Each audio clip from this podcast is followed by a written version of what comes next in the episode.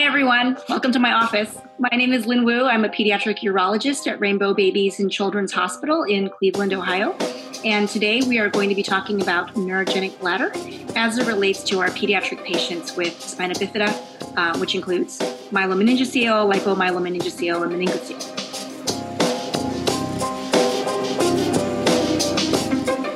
I'm here today with Dr. Lynn Woo, Associate Professor of Urology and Program Director at Case Western and Cleveland Medical Center. She is a pediatric urologist at Rainbow Babies and Children's Hospital. Thanks for joining us, Dr. Woo. Thank you. It's a pleasure to be here. We are also joined by Al Ray, a PGY4 urology resident at Case Western, currently on his research year. Thanks for joining, Al. Right. Thank you for having me. So, Dr. Woo, many of our listeners out there are pediatric surgeons, and some are pediatric urologists as well.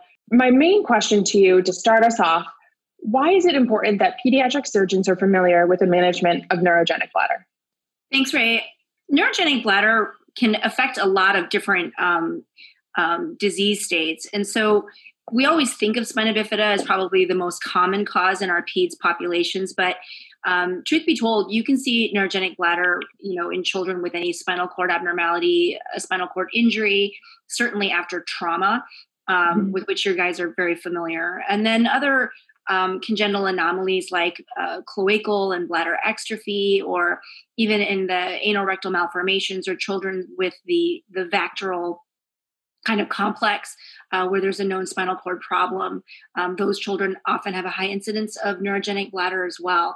So you know i think it's it's important that you know you as surgeons who are managing um, these really complex children um, can at least be a little bit familiar with what a urologist is thinking and what their priorities are um, in, in, taking care of kids who have bladders that uh, don't function normally for you know for whatever reason so, thank you for bringing that into context for the pediatric surgeons out there. Um, and now, as everyone um, knows and loves, let's dive into some case based discussions. So, we'll start off with okay, you're consulted on a one day old female who is found to have myelomeningocele. What is your approach for the initial evaluation of these patients? So, as you know, when we talk about it, the kind of the the layman's term would be spina bifida, or that kind of encompasses a lot of these myelomeningocele defects. And um, you know, one thing that that uh, we'll maybe allude to later is many times we're picking these up based on prenatal imaging. So the families have some idea that their child's going to be affected with this issue, and I think this is really helpful to prepare them as much as possible for um, you know what their child might have to face, often in the very early days after delivery. Um, a point that has been brought up on, on, a previous discussion was that sometimes these defects are being uh, repaired in utero, so in, in a prenatal uh, fashion, and mm-hmm. those are being done by pediatric surgeons, and that can be saved for another discussion. But um, there's been ongoing evaluation about what the outcomes of those children are versus children that are being um, repaired in the uh, neonatal uh, period, which has really been the gold standard or the, the kind of the standard uh, repair timing. So, when the children are born, there's obviously a, a, major assessment done by the medical team, and then the neurosurgeons are very quickly involved in um, planning the surgical closure of the of the back um, uh, abnormality. And then once that's set, um, urology should be involved early on, partly so we can come and meet the families and and reassure them or counsel them and sort of prepare them. Um, and then to uh, start the evaluation of the of the urinary tract. So, getting to the, the main question that you were asking, mm-hmm. generally getting a baseline um, renal bladder ultrasound and um, a VCUG or avoiding voiding cystourethrogram are some good baseline um, imaging studies that are available at, at most every um, major children's hospital. And that gives you a good look at uh, making sure there's two kidneys that are morphologically normal. You can detect the presence of hydronephrosis. Um, you can look at what the bladder shape looks like. Um, and and it's a kind of a good baseline picture. Um, the VCUG is a test done down in fluor, you know, with fluoro, um, with a catheter being placed, and then that gives you the ability to look for the bladder shape, um, the presence of trabeculations, which are you know which is a is a word we use for like thickening within the bladder or um, uh, increased muscle within the bladder, which sometimes is indicative that the bladder is not normal. Um, it looks for reflux, which is, of course, backflow of urine into the kidneys. And then it can give you an idea about the shape um, and contour of the bladder neck and urethra. So you can get a lot of information from both of these um, studies. And, and one thing that's an important take home, too, is that the majority of kids with spina bifida um, will have very normal studies at the beginning. So it's nice to get that baseline mm-hmm. picture. Um, other than imaging, we also like to plan for a test called urodynamics. And this is very urologic, but this test um, most people like to do within the first month or a couple of months of life. This involves placing a catheter into the bladder um, and then filling the bladder. And this gives you information on what the bladder activity is like. It gives you information on the pressure within the bladder. And that's a key thing that we'll keep coming back to because a normal bladder should be a low pressure kind of situation. As it fills, the compliance should be good, meaning that the change in the pressure as the volume changes should be very, very little. And that's the hallmark of a normal bladder. So, in pathologic or neuropathic bladders, they have a tendency to um, have higher pressures, and that is the, the most dangerous thing to the urinary tract or to the kidneys overall. So we'll come back to that again. But the um, urodynamics allows us to kind of get a sense for if the bladder is um, more normal in its in its function early on or if it's what's considered hostile and hostile is a term we'll use too to indicate that the bladder has a high pressure, that the bladder is demonstrating signs of instability or it's contracting um, during the filling, which is abnormal. So your bladder should be kind of quiet and, relaxed during filling. Um, and so all of that information early on gives us a way to track what's going on with your urinary tract as that child grows. And it can also give you an idea about who you have to watch more closely or who you might who you might have to be more worried about early mm-hmm. on for hurting their kidney. Um, so so those are kind of our early um, set evaluation techniques and i think that's fairly standard across the board for most urologists the timing of all of that um, can get a little bit grainy and remains a little bit controversial. That's what I was about to ask. uh, one other thing that I have to put out there is that the urodynamics um, also allows you to look for something called um, DSD, which is uh, one of our many abbreviations, but stands for detrusor sphincter dyssynergia.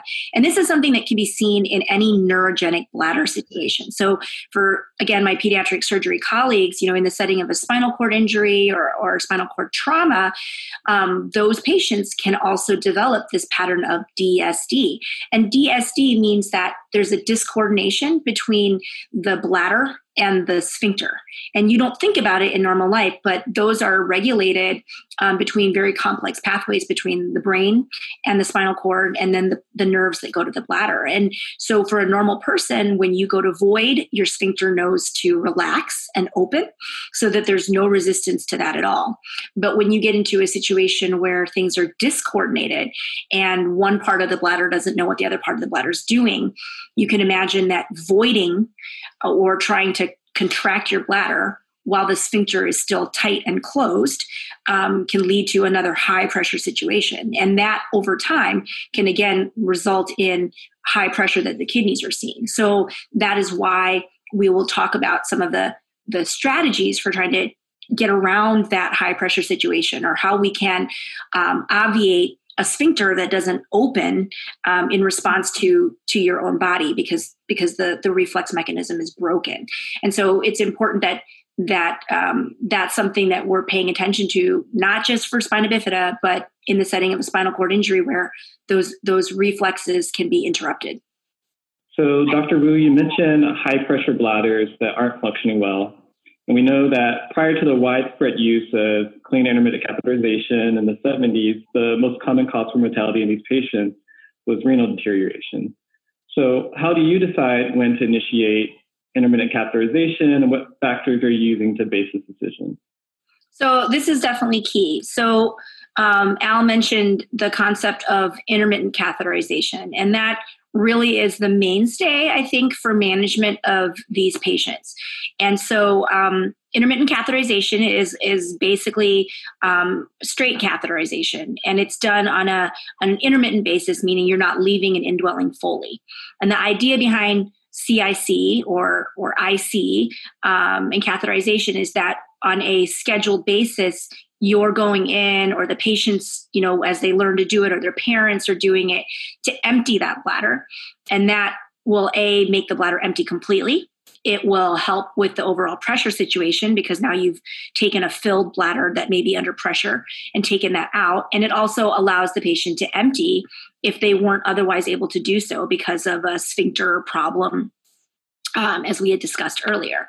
I also want to add to make things more complicated that just by the same effect that the bladder might be over um, or high pressure or overly contractile, some bladders are areflexic. So they just sort of sit there and hold the urine, but don't really efficiently empty the urine, for which you need a good detrusor contraction. So again, basically the concept of CIC gets around all of those things because it enables the patient to get their bladder emptied on a regular basis. So kind of in the bigger picture, when do we start doing that? And it is definitely a controversial thing in the realm of urology. So there are some people that feel all kids from birth with the diagnosis of spina bifida and neurogenic bladder should be initiated on CIC as soon as possible. Parents should be introduced to the concept, um, and that can do many things. One, it can familiarize the family with what otherwise seems like a fairly complicated or daunting task. Um, it allows the child to accept it sooner. So you can imagine if the child's been catheterized for their entire life, that's much easier than if you're telling a patient who's six years old that it's time to start catheterizing. So that's the second part. And then maybe the most important part is there's some data now coming out that suggests if you do it early, you may actually be able to influence how that bladder develops and you may mm. actually improve the overall bladder dynamics as that child grows so it can be potentially protective um, in, in, a proactive way to start catheterization early um, kind of the more old school or traditional way was you would do all the tests that we talked about in the first question where you're assessing the urinary tract looking at the numbers on your urodynamics and then only starting those patients with worrisome features or hostile bladders on the CIC regimen. And there are plenty of people that still do that large in part, largely in part because we worry are we going to be increasing the infection rate in these patients? Are we doing something that's unnecessarily invasive? Um, do we really need to do it? Um, but the the argument i guess you know or the, the worry about starting it sort of expectantly is that maybe there's already been damage done at that mm-hmm. point, um, and you're kind of doing it on a later basis. Like you're, you're waiting to see something bad happen before you pull the trigger on starting this intervention.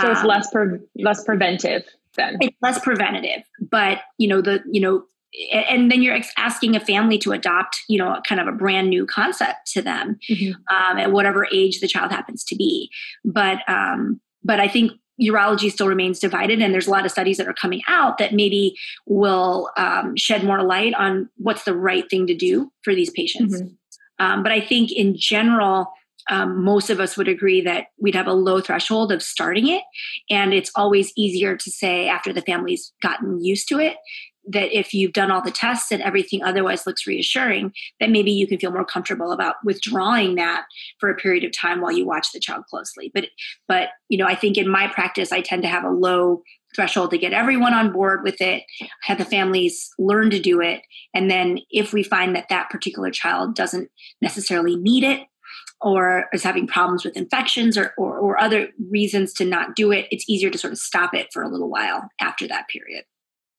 So, Dr. Woo, are there any strong indications? It sounds like there are people in both camps um, on whether or not you should intermittently catheterize, but are there patients that you absolutely should be intermittent catheterizing? That's a great question. Yeah. So, I think most of us would agree that if the the pressures on urodynamics are very high, and historically we use uh, 40 uh, centimeters of water as our cutoff point for for pressure uh, that's a worrisome situation. So those patients should be initiated on CIC.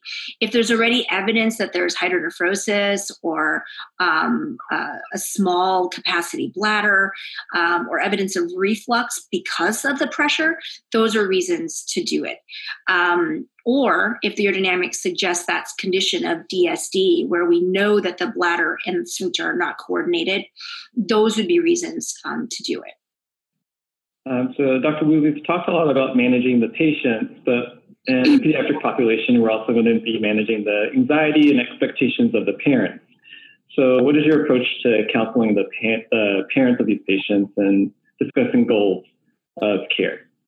Super key. And I know my pediatric surgery colleagues will understand that because you are not just managing the child, you're managing um, their guardians as well. So I think this is like any major congenital anomaly. It can be extremely overwhelming for pa- for parents who have a newborn, um, and then they're being told that there are all of these things that they have to be you know worrying about as that child grows so um, from the get-go i think it's about providing clear education um, and support.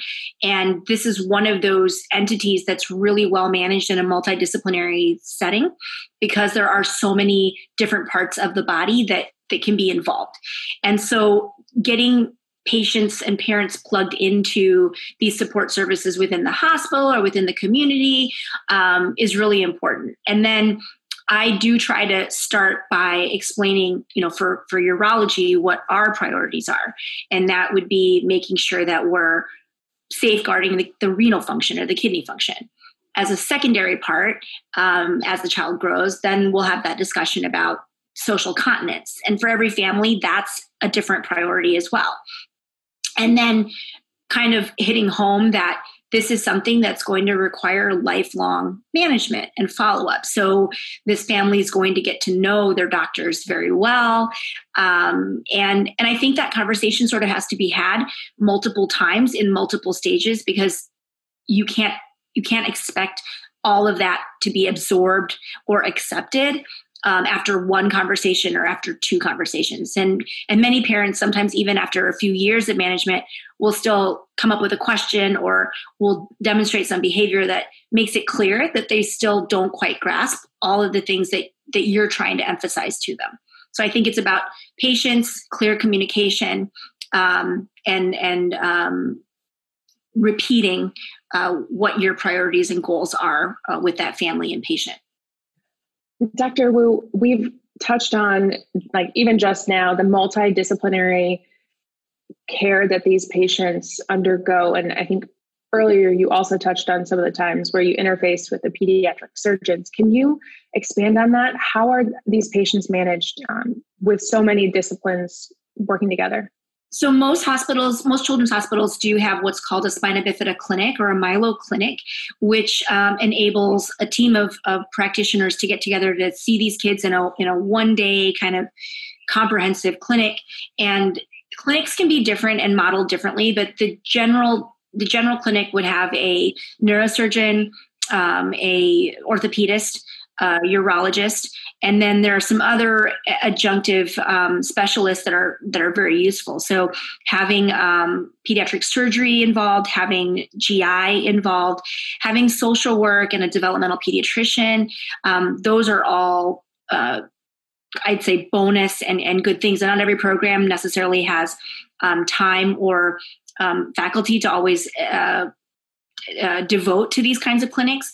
Um, but you can imagine these children may require other things in addition to what's you know specifically re- related to their bladder or, or back. They may require G tubes. They may require um, um, orthopedic uh, procedures and, and other things that that um, that complicate the picture. So so again, it's overwhelming, but having that team approach, I think, is the best way um, to manage these patients. Since none of us are experts in everything, um, having a, a, a care coordinator is also good to sort of rope it all together just like our comprehensive care patients who who are who have you know many many issues and where the families benefit from putting all of the experts uh, advice into a cohesive plan for that child, knowing that that's going to change as time goes on. And I think it's good for the providers to also be on the same page about, oh, so and so is going to have a surgery involving this. Is there something that I want to do at the same time, or does that affect something that I'm doing?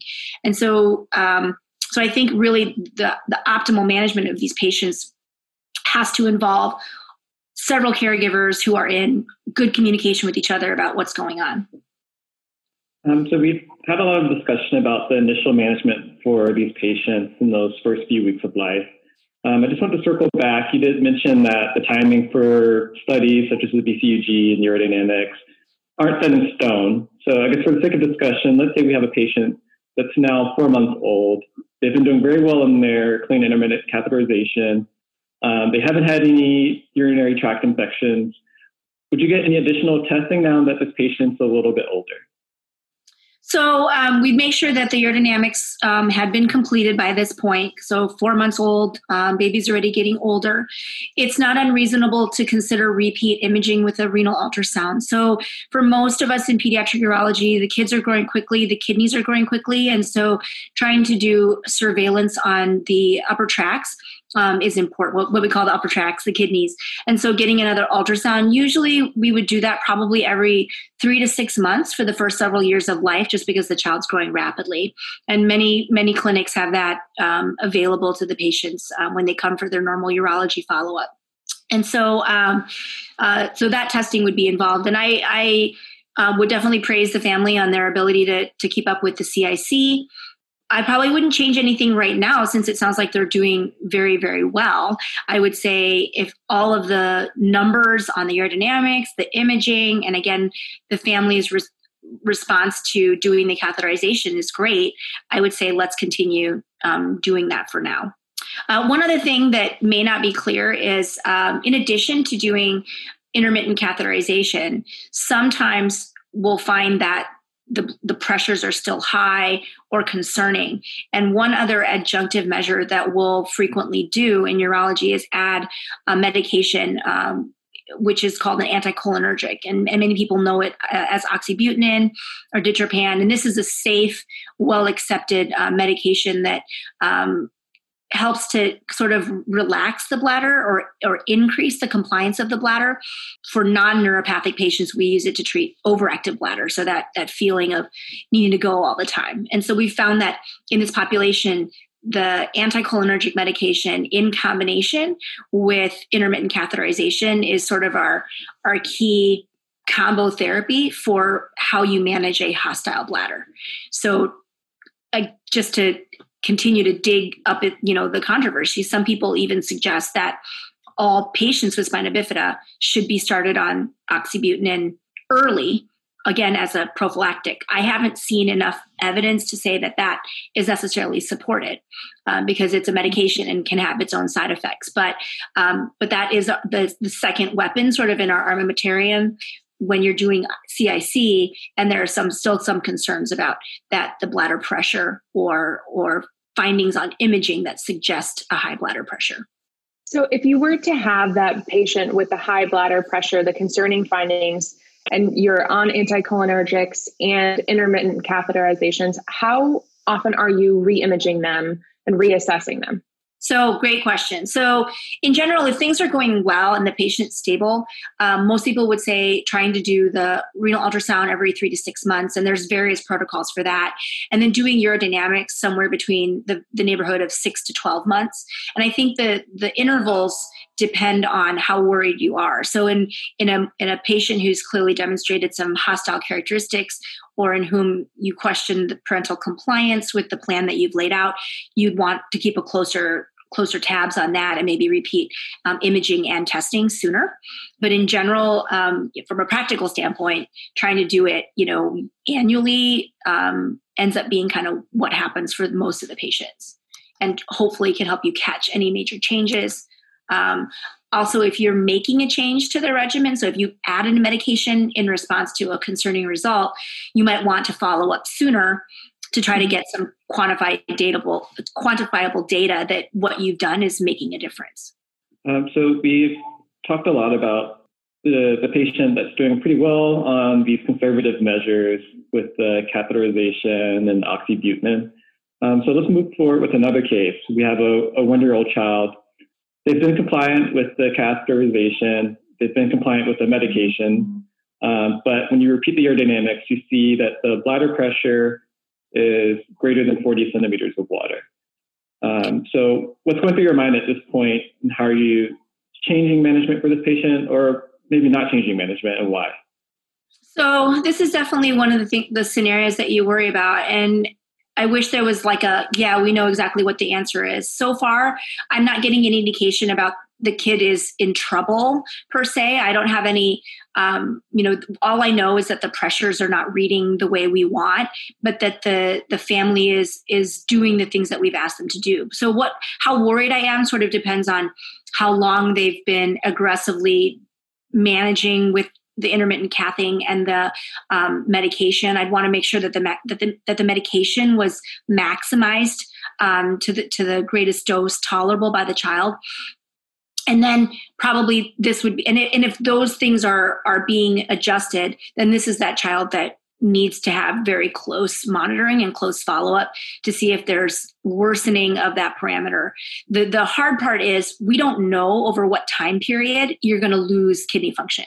So there's not a hard and fast rule to say, "Oh, if your pressures remain above 40, this is going to lead to loss of x amount of GFR in in what period of time. We don't know, and so um, that's where it also you know this is why the the art of medicine is important. And, and again, talking to one urologist might get you one management option versus another one. And I think that also plays into the dynamic of how that family is. And if you know that that family is going to return for all their follow ups and allow you to to, to, closely monitor them versus are they going to miss the next three appointments that you schedule for them um, but suffice it to say for that particular scenario where the family's doing these things and all i have is that the pressure's high.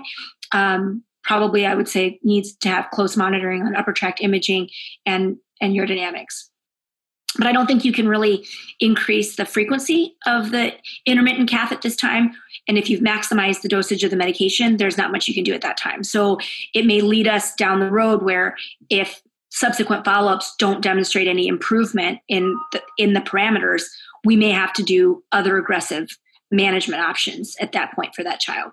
So you mentioned uh, aggressive management options, and you need something other than just a high bladder pressure to consider going down that route. Um, so if this patient were to have additional findings such as uh, high grade reflux or recurrent UTIs, would that be an indication to do something more aggressive or um, choose a different route of management for this patient. No, so that's great. And so, again, for our non urology listeners, so reflux in the urology literature, it can happen for a couple reasons. Some kids can just kids with non-neuropathic bladders can have reflux and we feel that that happens for a, a, a reason about the, the bladder and ureteral anatomy but in kids with a neurogenic bladder or abnormal functioning bladders, reflux can be what we call secondary. So the pressures within the bladder are so abnormally high that it overwhelms the valve mechanism where the ureter meets the bladder, and then you get backup. And to us, that's a very poor sign. If, if it's the pressure is so high that it's actually forcing urine back up into the kidneys, this becomes a very you know visibly dangerous situation. And then combining that with recurrent UTIs is also or urinary tract infections is is equally deleterious because now you've got backup of a high pressure situation. So you've got you're hammering the kidneys with high pressure and you are potentially showering the kidneys with bacteria which now have a escalator to the kidneys if you will through this reflux mechanism so both of those things are are terrible because now you're setting yourself up for kidney damage and or pyelonephritis and kidney scarring um, which is also going to take down future kidney function. So in this situation you need to kind of act aggressively and figure out how can i obviate that high pressure situation or how can i fix kind of what's going on. And so now we're going to go down the road of what are our what are our get out of jail cards for a patient in this situation? So going back to this scenario, it's a one year old, so it's an infant. Um, um, they're still, you know, they're still small. Uh, one of the gold standard ways that we in urology will get around this is a, is a uh, cutaneous diversion. So we will do a cutaneous vesicostomy, um, and we can talk more about that later. But that's uh, a fairly straightforward procedure where we will open the bladder at the dome and sew it to the skin in the form of a, an incontinent stoma, and we do it kind of at the level just above the the pubic bone, so it drains to the bladder. But this essentially prevents the bladder from filling, and so it takes care of that pressure situation. And if you take care of the pressure situation and the bladder's not filling, then no more reflux. And so it's not necessarily an ideal long-term situation because you can imagine as the child grows um, you know the diapering may be a bit more difficult. Um, but that being said there are some older patients and even adult patients that might benefit from this sort of diversion. Um, we try to avoid placing tubes or catheters long term for these kids suprapubic tube you not going to be ideal. It's going to lead to encrustation and um, infections, um, and it's going to get dislodged by an active toddler. Um, one of the ways in which um, a hostile bladder could be managed in a one year old patient, um, mm-hmm. where there really is concern about uh, reflux and upper tract damage, is performing a cutaneous vesicostomy in which uh, the bladder dome is opened and brought to the skin in the form of an incontinent stoma, which then drains to the bladder around the level of the pubis. And this can be left in place um, for as long as the parents and patient are comfortable. But you can imagine as the child gets older, it can be a little bit messier um, to to maintain the diaper for this situation. And so, in general, we don't view it as a permanent option. But certainly, when you're worried about a child's upper tracts, this is our easiest and quickest way to decompress the bladder. Um, and a bladder that is freely draining through the vesicostomy won't have the opportunity to fill and reach high pressure and won't have the opportunity to reflux um, and hopefully will prevent further cases of pyelonephritis. Dr. Woo, when you're making these vesicostomies, you said there it's a temporizing measure. So when do you decide to take that down and then do you continue to follow that patient? Um, so in general, it's thought of as a temporary kind of um, situation. It can definitely get messy um, to diaper, um, particularly as the child gets older and bigger um, and, and is potentially making more urine. The timing of takedown really is again it plays into the family dynamic the parental um, acceptance of you know what the next stages are which we're going to talk about i think um, um, later on in our discussion but when you are deciding to close your vesicostomy there has to already be thoughts about how are we going to manage this bladder? Because once I put things back, it's going to likely um, be the same situation we were um, when I first made the vesicostomy. So we have to start having a plan for how are we going to continue to manage this bladder safely once we close the vesicostomy. So I think you were alluding to this in the in that response. But let's move on to another case. I think that will help dive into that a little bit more. So we have a five-year-old um, female with neurogenic bladder. She's about to start kindergarten, and parents want to have better control over her incontinence or over her continence. She leaks despite Q4-hour intermittent catheterizations and being on, I'm assuming, max dose oxybutynin. Dude, you sound like a radi- I mean, a urologist at the time. I'm learning. Yeah, you sound like a urologist.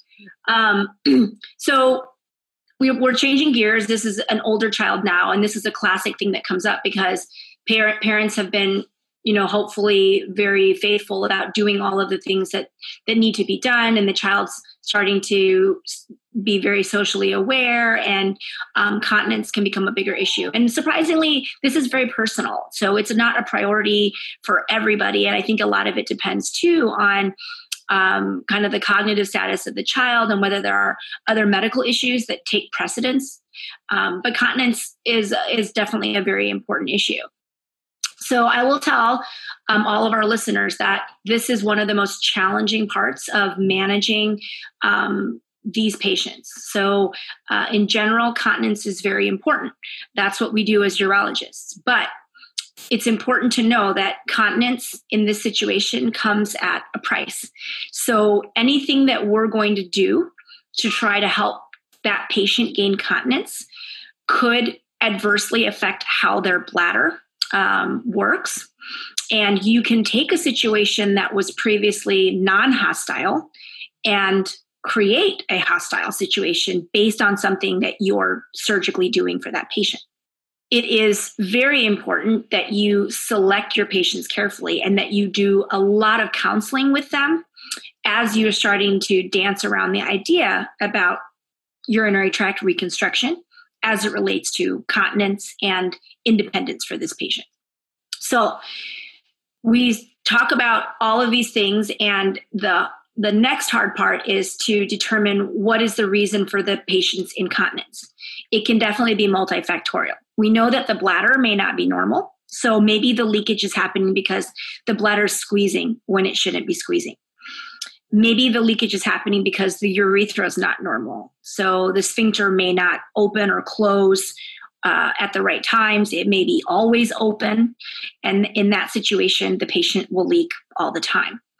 Um, it could be that the bladder itself is just not large enough to store the urine that's needed. So after a very short period of time, it's already at capacity and then the urine leaks. And it could be a combination of all these things. So it's up to the urologist to put all of the tests that we've been talking about together and try to figure out what is the, the main reason this patient is wet. And then that leads you to what your surgical plan would be. So, our surgical reconstruction can consist of, and any combination of, physically enlarging the bladder, and that's done through an augmentation. And the, t- an augmentation is typically done with um, bowel, so a segment of bowel. Enter your pediatric surgeon. Exactly.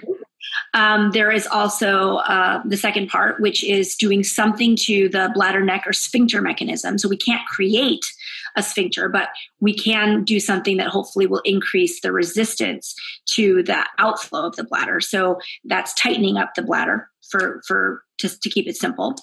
Um, and then um, a final part of that is if you do something to increase the size of the bladder and you do something to tighten up the bladder, you need to give that patient a reliable way to empty. Now, some patients will be able to continue to catheterize their urethras um, using their intermittent cath, but depending on the type of bladder neck procedure you do for them, or depending on their habitus or gender, it may not be ideal for them to cath through their native urethra.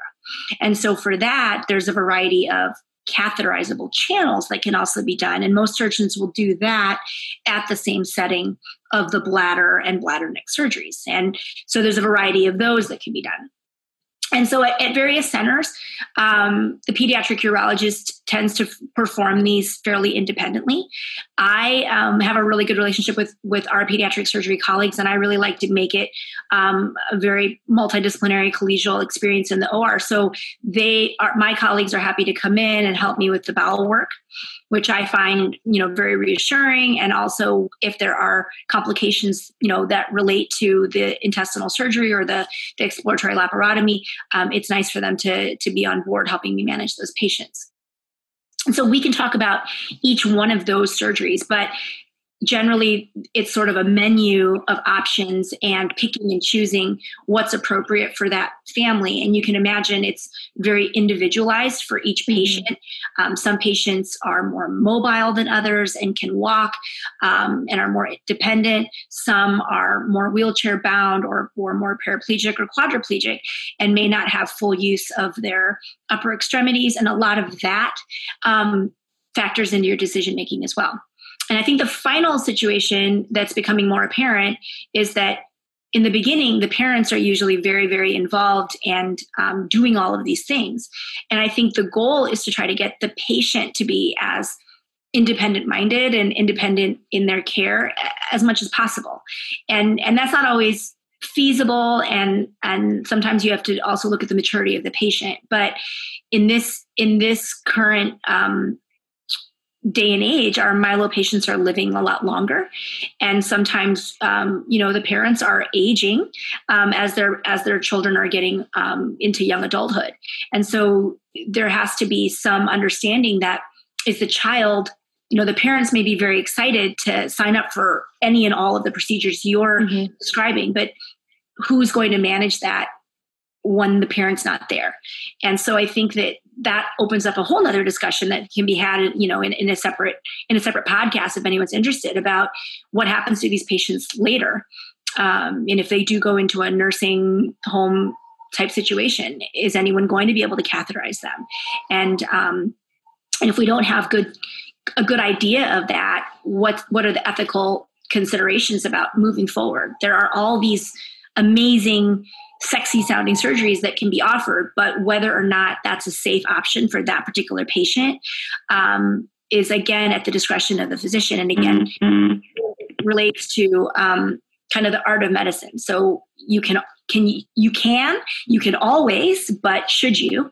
And for that particular patient is that the best thing for them so so getting back to some of the nitty gritty for the surgeries so enlarging the bladder typically consists of an augmentation cystoplasty where a small segment uh, sorry, where a segment of uh, bowel, either uh, ileum typically or even colon, can be harvested, detubularized, um, and then uh, anastomosed to a widely opened bladder to kind of create a new roof on the bladder, if you will.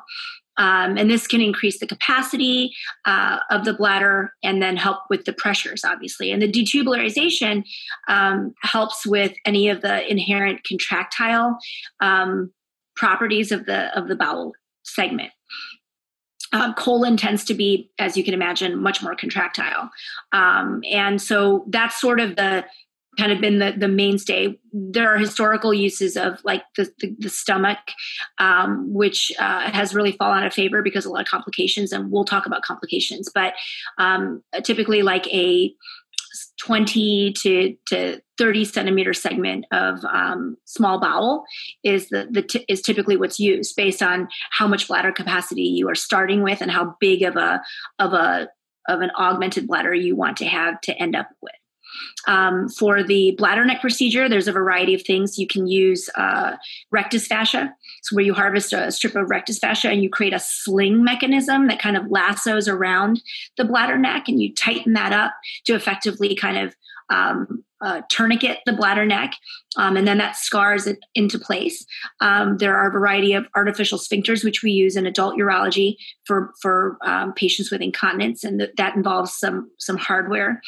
Um, and there are a variety of procedures that we can do to um, actually lengthen the urethra on the inside by sort of um, tubularizing the distal part of the of the of the bladder and sort of elongating the urethra on the inside and that probably goes beyond the scope of this but elongating the urethra may increase the amount of resistance and decrease the chances that a patient is going to leak. And then the final, the, the most definitive way to um, eliminate any leakage is to close the bladder neck completely, where you completely divide the bladder neck from the urethra.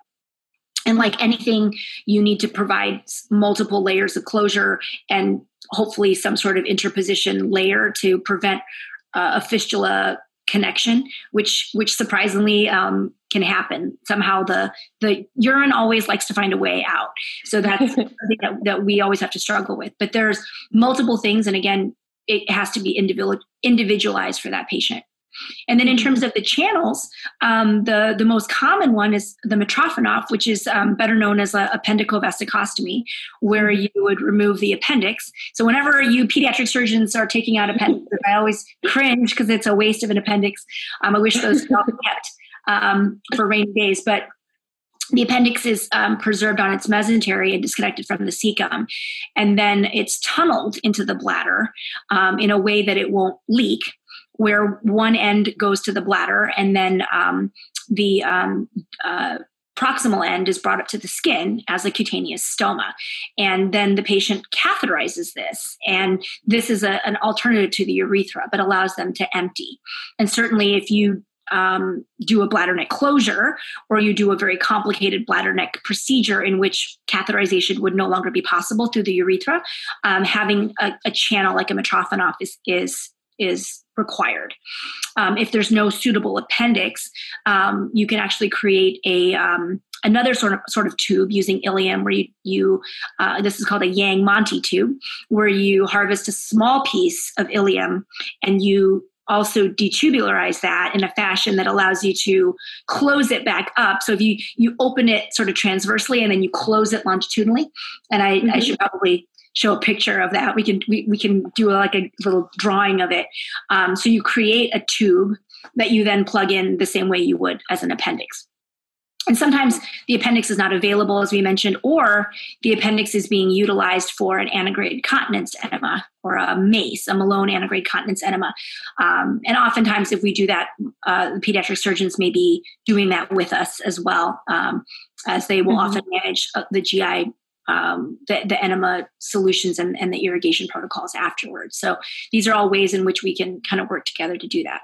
But those are the most common things, and um, and as you can imagine, all of those things come with their own complications. So I had mentioned that when I talk to families, I say that all of this stuff comes at a price, and I wish it could be, you know, as as perfect um, as as we're taught in our textbooks.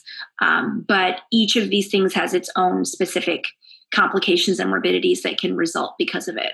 So, Dr. Woo, we have a five year old patient. Um, she's also trying to start kindergarten. Her parents are worried about continence, and she's already doing intermittent catheterization. She's on the oxybutynin on the maximal dose. They aren't quite ready to move on to reconstructive options to manage her incontinence. What are some other options besides a full reconstruction? Further management of the bladder at this point can fall into several different categories.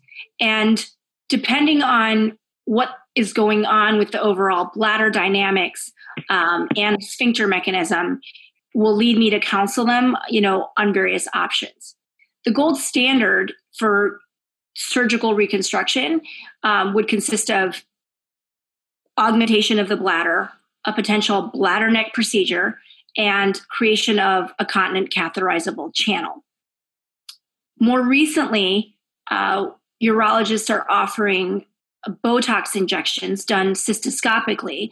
Um, and the Botox um, is a method by which we can sort of paralyze the detrusor muscle and help potentially with some of that overactivity or high pressure situation. And this is being viewed favorably because it obviously may help delay um, the need for major reconstruction um, it may allow some kids to to manage their bladders safely for a very long time, um, and may obviate the need for for major surgery.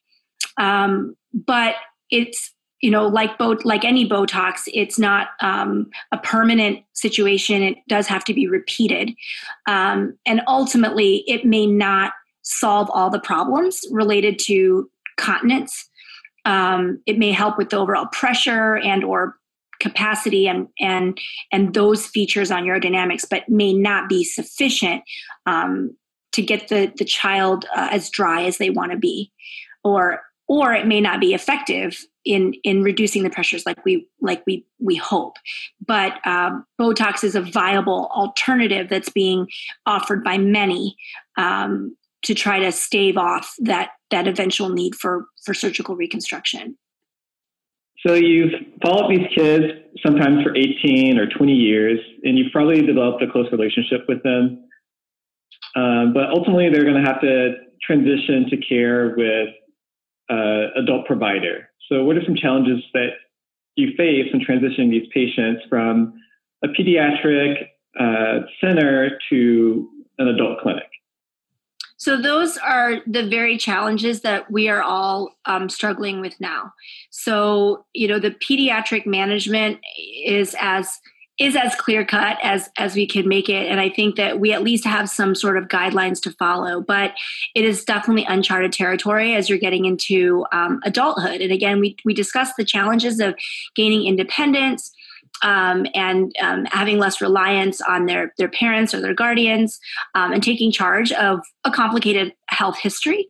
Um, they, as they grow, will have the normal questions about um, about sexuality, about fertility, about um, self image. And I think that it's important that there are um, mechanisms to support this. And I am embarrassed to admit that this isn't well well fleshed out um, at many at many hospitals.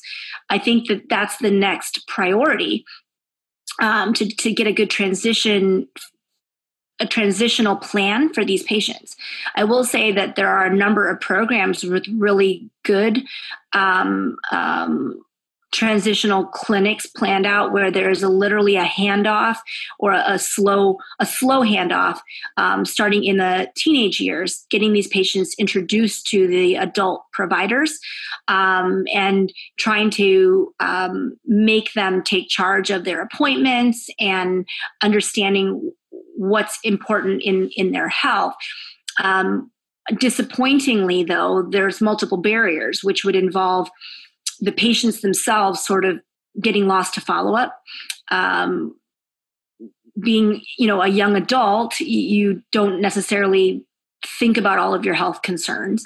And then um, a general you know mistrust of the healthcare providers and and i think there's also that sort of rude awakening when you get into the grown up world where you're not necessarily being shepherded or or um, handheld through every process um, and then on the flip side, there's the challenge of our adult providers not necessarily being comfortable managing um, these patients with complex congenital anomalies. And I think that our pediatric surgery colleagues can probably sympathize because um, mm-hmm many of these patients do have you know a long list of surgeries and and and and complications that um, make it uh, fairly daunting for a you know a, a, general adult provider to want to take on.